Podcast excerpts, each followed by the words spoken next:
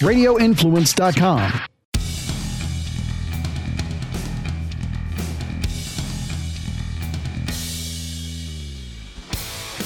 Welcome back to the Lawfather podcast. As always, we are here in our new and improved Lawfather studios right here in Lawfather headquarters.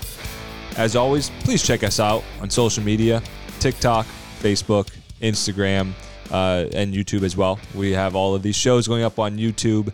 And uh, those of you who are listening live and watching live on TikTok, welcome. Appreciate you all. And uh, you know, we're gonna try that, try to use that as a forum that if you have questions, that maybe we can get into a little little bit of discussion live uh, right there. So um, we'll try it, see if that works. I don't know. Uh, I think we've tried to do live question and answer in the past, and uh, really didn't work. But you know, we'll give it a shot. We'll see what happens. Uh, and as always, big thank you to Radio Influence and Jason for making this podcast a reality so that I can bring this show to all 50 of you who are listening. And I have a big thank you to every single one of you who are listening. Anyway, let's jump right into it. And, uh, you know, we had a lot of, we have a lot of stuff going on still, right? And so we're going to touch on a couple different topics. I know normally I talk about one specific topic at a time, and we fill about 30 minutes with that specific topic. But a couple things have happened over the past couple weeks, and uh, you know some of them are small enough that they don't warrant their own show. But as a continuation of the Kyle Rittenhouse trial, which we talked about last time, from the last show to today, there has been a verdict. So those of you who uh, don't live under a rock, a Rittenhouse, uh, Kyle Rittenhouse was found not guilty. Okay, and so I want to dive into that a little bit. And uh, the other piece that we're going to talk about today is the Astroworld Astro World lawsuit. Okay, we may have to change the name of it because I don't know if I can say Astroworld several times during the show. But that said, we've talked about it for talked about talking about it for a couple of shows. We're actually going to talk about it today uh, because there has been uh, some things that have happened and um, some lawsuits that have been filed. But let's look at what the Rittenhouse verdict means. Okay, and I, I think it's really an important concept to consider and think about. Right, and we have resolutions. Right, that once you go to a jury there are essentially two ways it ends guilty or not guilty. Okay. One of the options in that is not innocent. Okay. And maybe this doesn't fit real well into a nice, neat little package when you're talking about a case that involves uh, that that involves self-defense, right? But don't confuse the not guilty verdict by the jury with the fact that Rittenhouse was innocent. Okay. And and I think it's a, a really important thing. And I, I'm seeing a bunch of people join in on TikTok. So I appreciate you all joining in and listening. And those of you who are, are, are listening on TikTok may not have heard me talk a, a lot in the past about I'm concerned about the legal aspect and, and it's not about the political side of it, right? So this has become a highly politicized type case. I could care less about the politics of the Rittenhouse case. Really, truly don't care. Okay. But what I do care about is the interplay of the legal system and what the law says. Right. And so I, I think that's really important to look at and, and to understand that as I'm looking at, at this and evaluating these things, it's all from a from the legal standpoint. Okay. So what does not guilty mean? Not guilty means just that. It is truly just the opposite of guilty.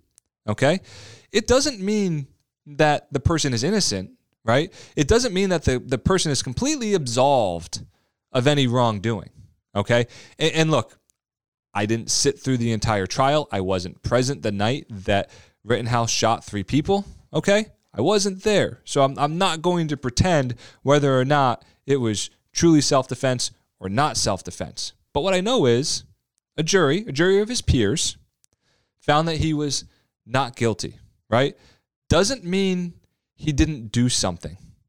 Just doesn't mean that based on the evidence that was presented, that that Rittenhouse was guilty. Okay, that's all that that means, right? And I do. I, I see the comments. You know, um, hey, guilty. Yeah, okay, I get it. But if you look at the trial and you look at it from the legal standpoint, the state has a burden to find to prove evidence beyond a reasonable doubt, and they just didn't do that. Okay, so that's how we end up with a not guilty. And just remember, not guilty and innocent are two different things. So if there's no other takeaway from it other than that, that not guilty and innocent are completely different.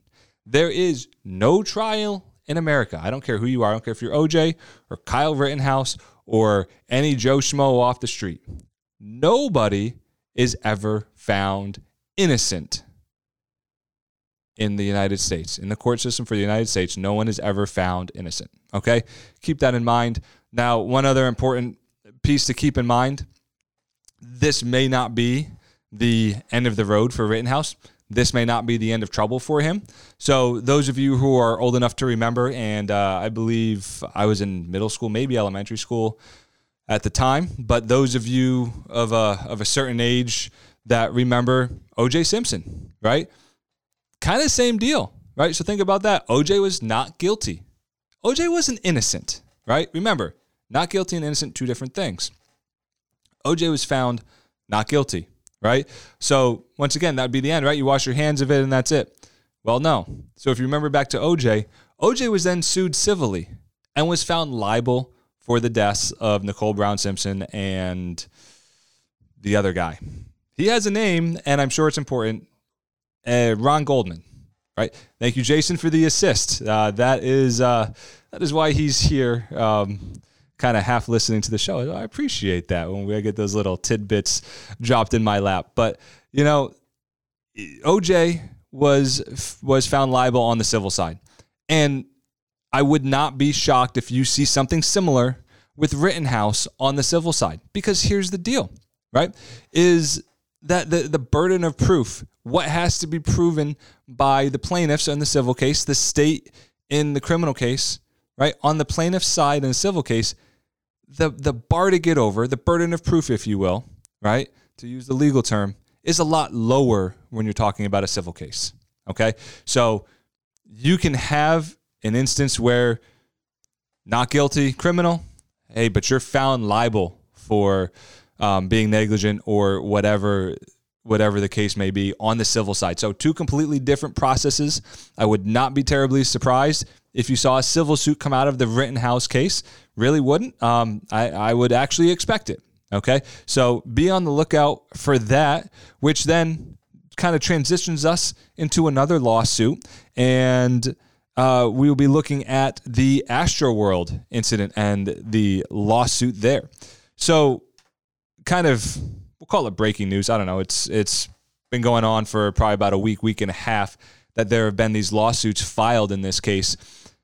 Now, we're going to look at the lawyers involved. Well, one lawyer in particular that's involved.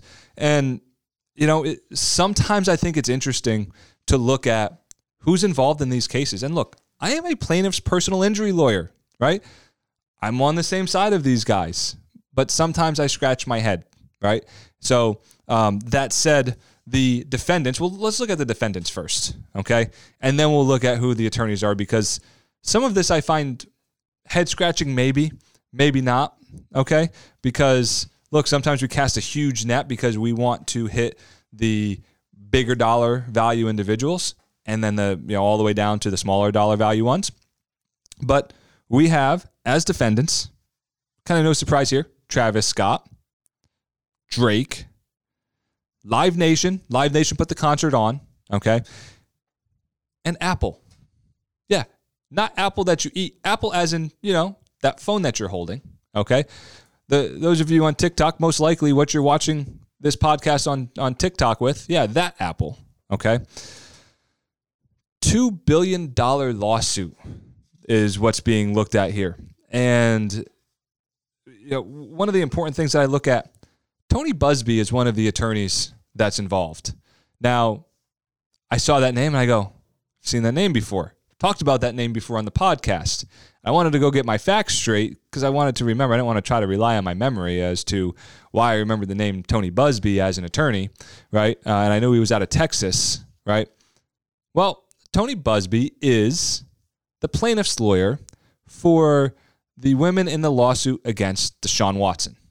Okay, which we did talk about that some. So that is that is who Tony Buzbee is, and and and I think he's made a name for himself in terms of pursuing those types of cases. Now, we truly can't pursue cases in a sense because we can't go solicit people. We can't go be the first ones to reach out. You know, but you, know, you, you get a reputation for taking on those those cases like that, and all of a sudden they start coming in and somewhat falling in your lap, right? So there have been 282 plaintiffs that have become involved in this. Uh, 10 people were killed in the Astroworld incident. So it, it, definitely, look, it's definitely a bad, bad scenario, right? Now, what, what you look at though is you go, how are some of these people involved, right? How are some of these people liable? And I, I want to take a look at the one that I think everybody would point to and say, it's got to be his fault. It was his show, right? And, and that would be Travis Scott. And, and I look and I go, how much control did Travis Scott really have over the stage design, over crowd control, over the hiring of security, over the setup of how everything in the audience was set up? Okay, think about this. Travis Scott had a contractual obligation to be there. All right. So what happens is is the artists and and it was most likely through Live Nation. Okay. Live Nation goes, we're going to set this concert up, right? They're the generally the promoter, and they go to Travis Scott's either manager or agent, depending on on how the setup is, and they go, we want Travis Scott to come in. We're going to pay him X amount of dollars to come and do this show at this time, okay? And in there, there's all these terms, right? The you have to perform for this amount of time and we're going to give you these accommodations and you're going to do this and this and we're going to provide you with that and that and that right?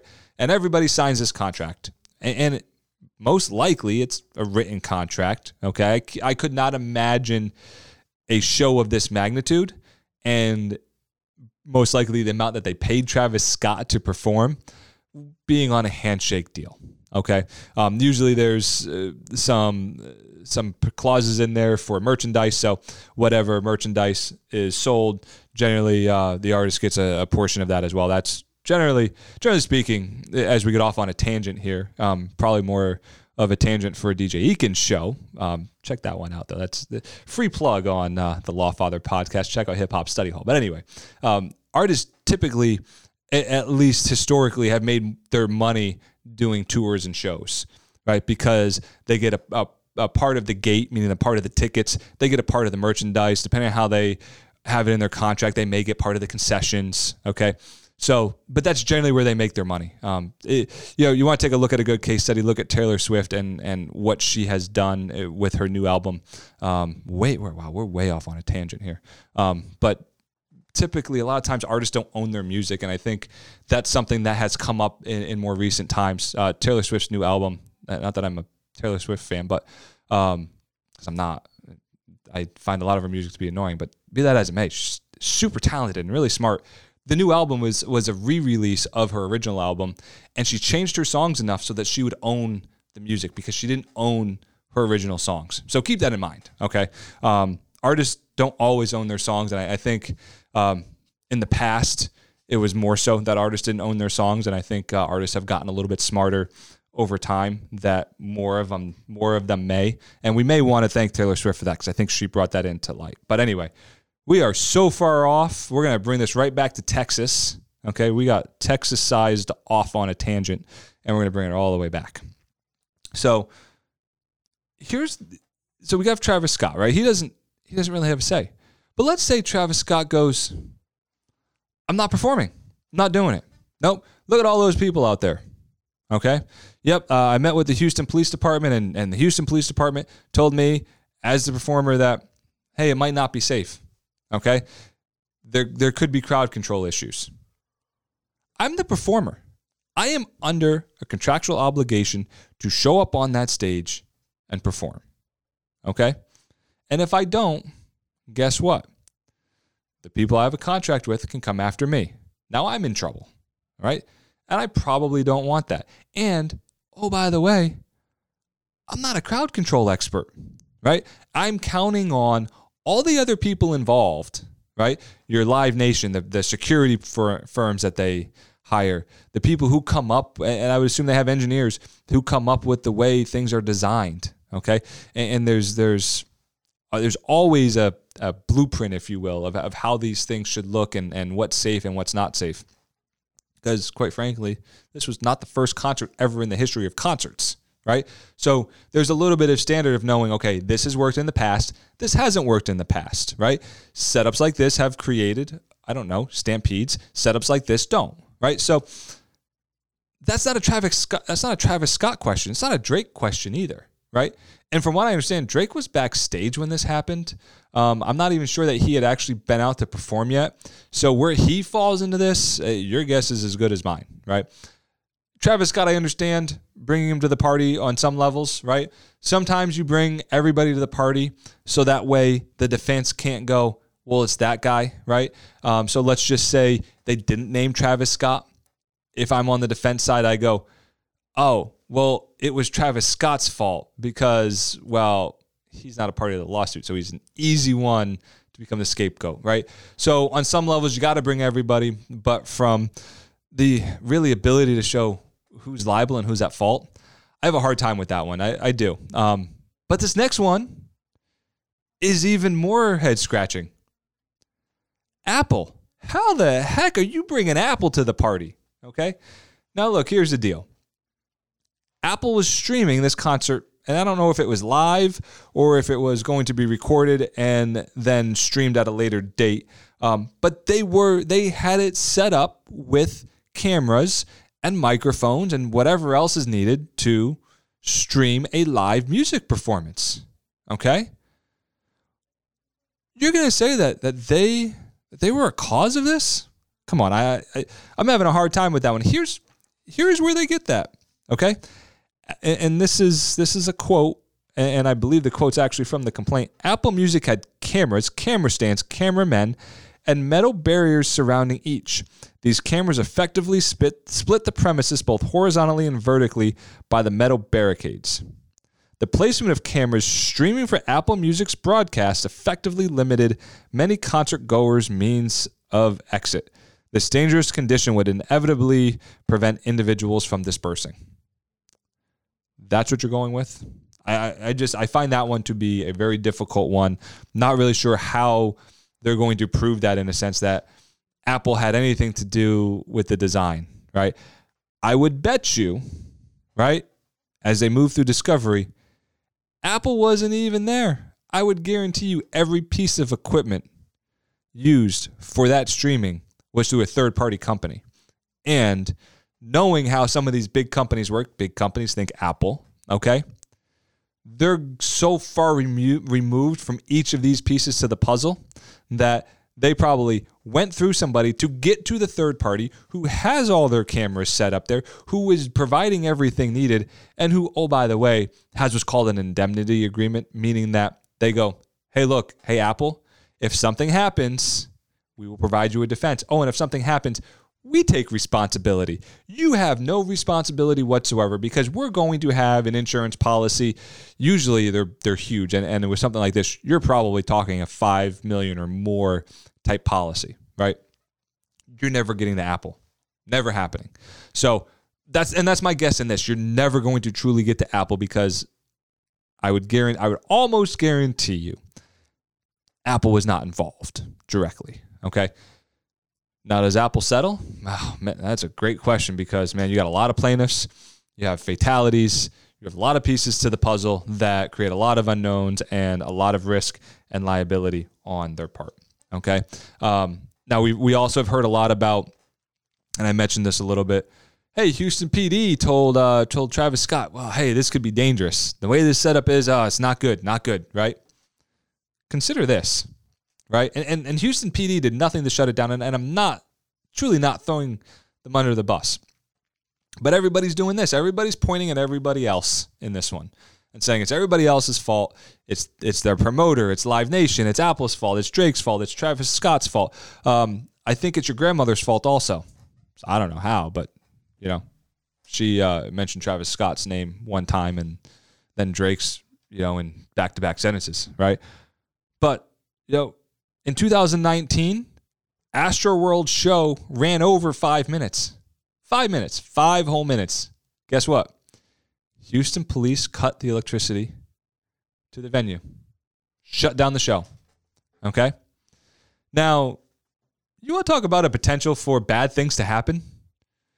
Cut the electricity to a show, right? Or, oh, I don't know, if you're Travis Scott, you just go, I'm not coming out because it's dangerous. What if the same thing happened? What if the same stampede happened? All because Travis Scott said, I'm not coming out. Ooh, great legal question, right? Because now he's breached a contract. And because of that breach of that contract, something bad happened. Mm, right?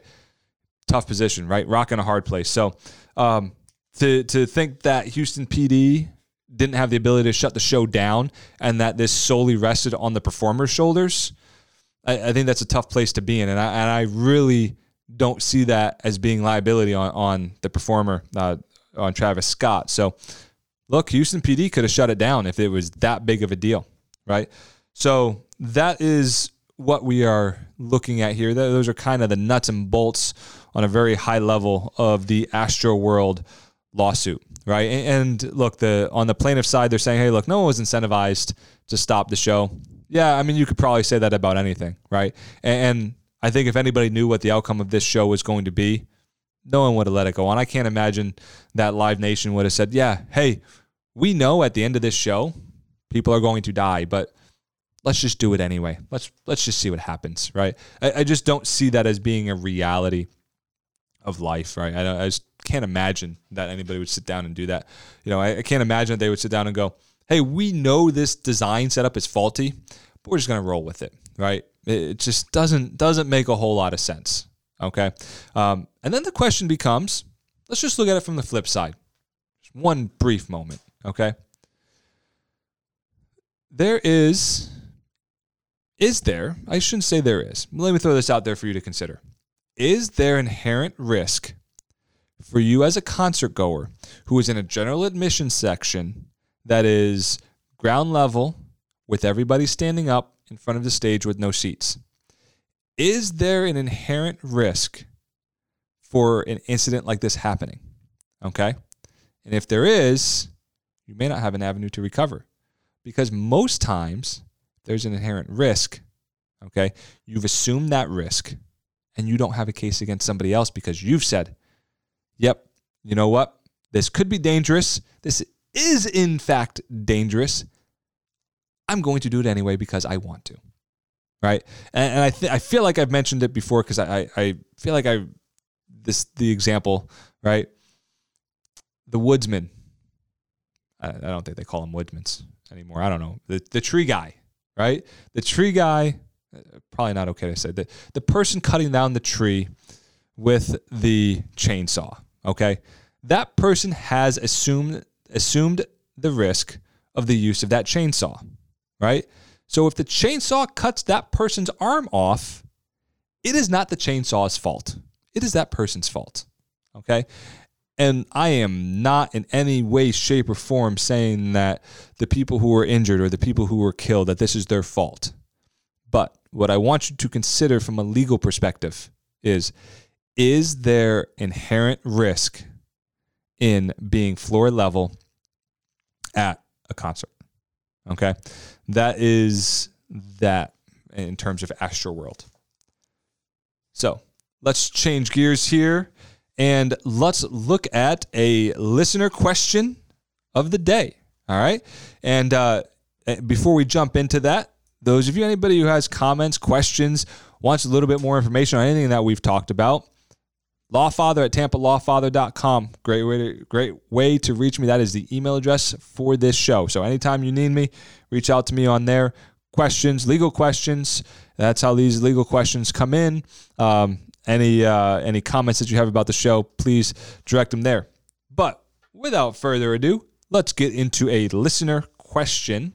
And I feel like that this listener question ties very well into what we just talked about, and uh, with Rittenhouse in terms of a civil case and in terms of Astroworld. Okay, and it's something that being a personal injury attorney, it's something that I work with on a day to day basis, and that's negligence. And the question is this What are the elements of negligence? Okay. And, and let's dive into what, the, what that means, right? And what that means is what do we have to prove that somebody was negligent? And, and, what that means is did they do or did they do or did they fail to do something? Okay did they specifically do something? Did they specifically look down at their cell phone and cause a car accident right? Or did they did they fail to uh trying to think of a, a failed to example i apologize um did they fail to did they fail to put their blinker on and it caused a car accident? Okay. So they either explicitly did something or they failed to do something. That is what negligence is. So, what makes up negligence, right? What are the pieces to the puzzle that you need to be able to prove, right? And when we talk about these other cases, what did they need to prove in order to show that the defendants were the ones that were at fault? Number one is duty. Did that person, did that defendant have a duty to the person that was hurt? Did, did they have any obligation to keep that person safe when we're talking about negligence? All right. Then we have breach. That person, that defendant, did or did not do something to to that person that they owed a duty to, right? They breached that duty. Okay. Then there's causation. Was that person hurt? Okay. If that person was hurt, was it caused by that breach of that duty. See, these all kind of stack up onto each other. Okay. So you have duty, breach, causation, and then we have damages, right? In what way was that person injured, right? And that can be physically, that could be emotionally, if there is a physical touching in Florida at least, and that can be financially, right? So those are your damages. So you have duty, breach, causation, damages the defendant, the person who did wrong, right? So if we use the Astroworld example, one of those people that we mentioned as defendants to the lawsuit, hypothetically at least, did something wrong, right? Or, or they, they, excuse me, let's take a step back. They had a duty to the individuals. They breached that duty. They either did something, they either actively did something, or they failed to do something to keep that person that they had a duty to safe. That person was injured and as a result and that injury was a result it was caused by causation caused by the breach of that duty and that person was hurt. Damages right? They were physically hurt they were emotionally hurt or they were financially hurt okay? That's what makes up a negligence case. That's what all of this analysis comes down to all right so that said it is the lawfather podcast right here from Lawfather Studios. Always check out all the shows on Radio Influence. Sometimes I'm sitting in my office. I'll just pop over to radioinfluence.com and I'll look at some of the different shows over there and just see what's going on with everybody else, right? Check out my good friend DJ Eakin, check out Jason's shows, and check out Ian Beckel's shows. And I know there's a lot of other shows on there, but those are just the guys that I know really well. So I just want to give them all a big shout out. Lawfather out.